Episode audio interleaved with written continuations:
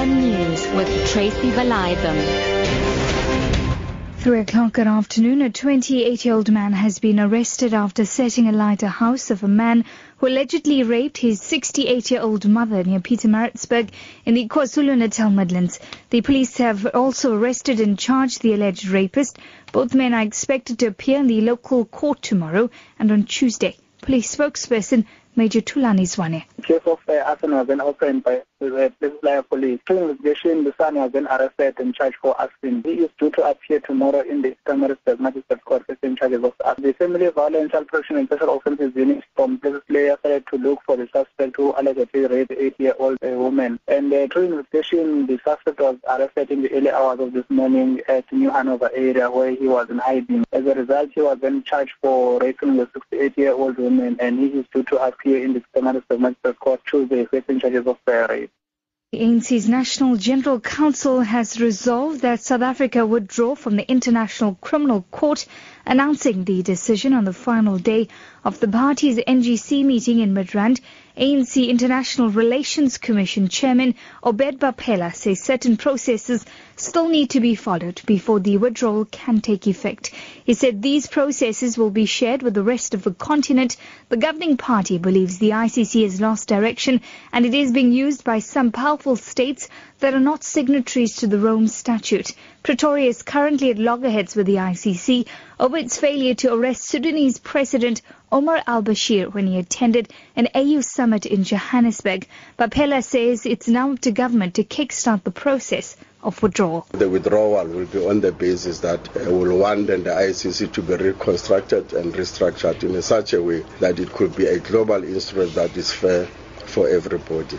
We'll also allow the processes in the, the, ICC member states parties to also engage and discuss to reach a particular view being influenced by the reasons that we'll be presenting. And lastly, that the AU is also discussing and those discussions will also inform us in terms of us uh, still participating in the ICC.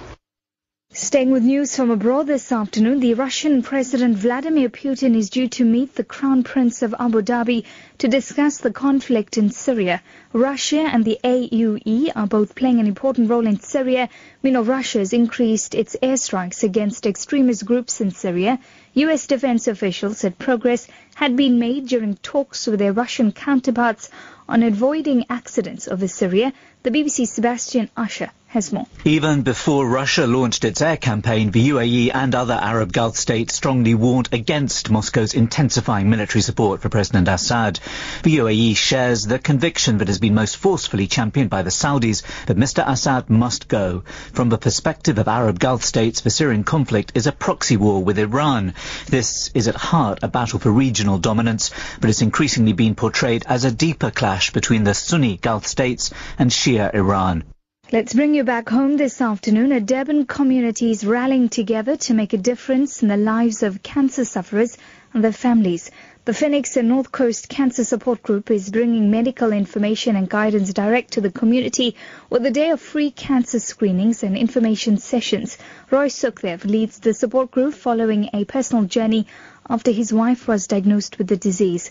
Sukhdev says the group is a phone call away to offer assistance. It affects the entire family and the friends as well. A very traumatic experience. It's a very heart-sore experience. It's unlike many years ago where it was regarded as a death sentence because there are so much advancement in treatment options. My wife is a perfect example where she had to have two major surgeries and today she's done extremely well and you know that is the gratitude we are trying to express and encourage other people that cancer is not the end of the world 54-year-old Ragini Pele was diagnosed with breast cancer four years ago. After eight chemotherapy and 25 radiation sessions, she's now cancer-free. She urges all young women to pay attention to their bodies.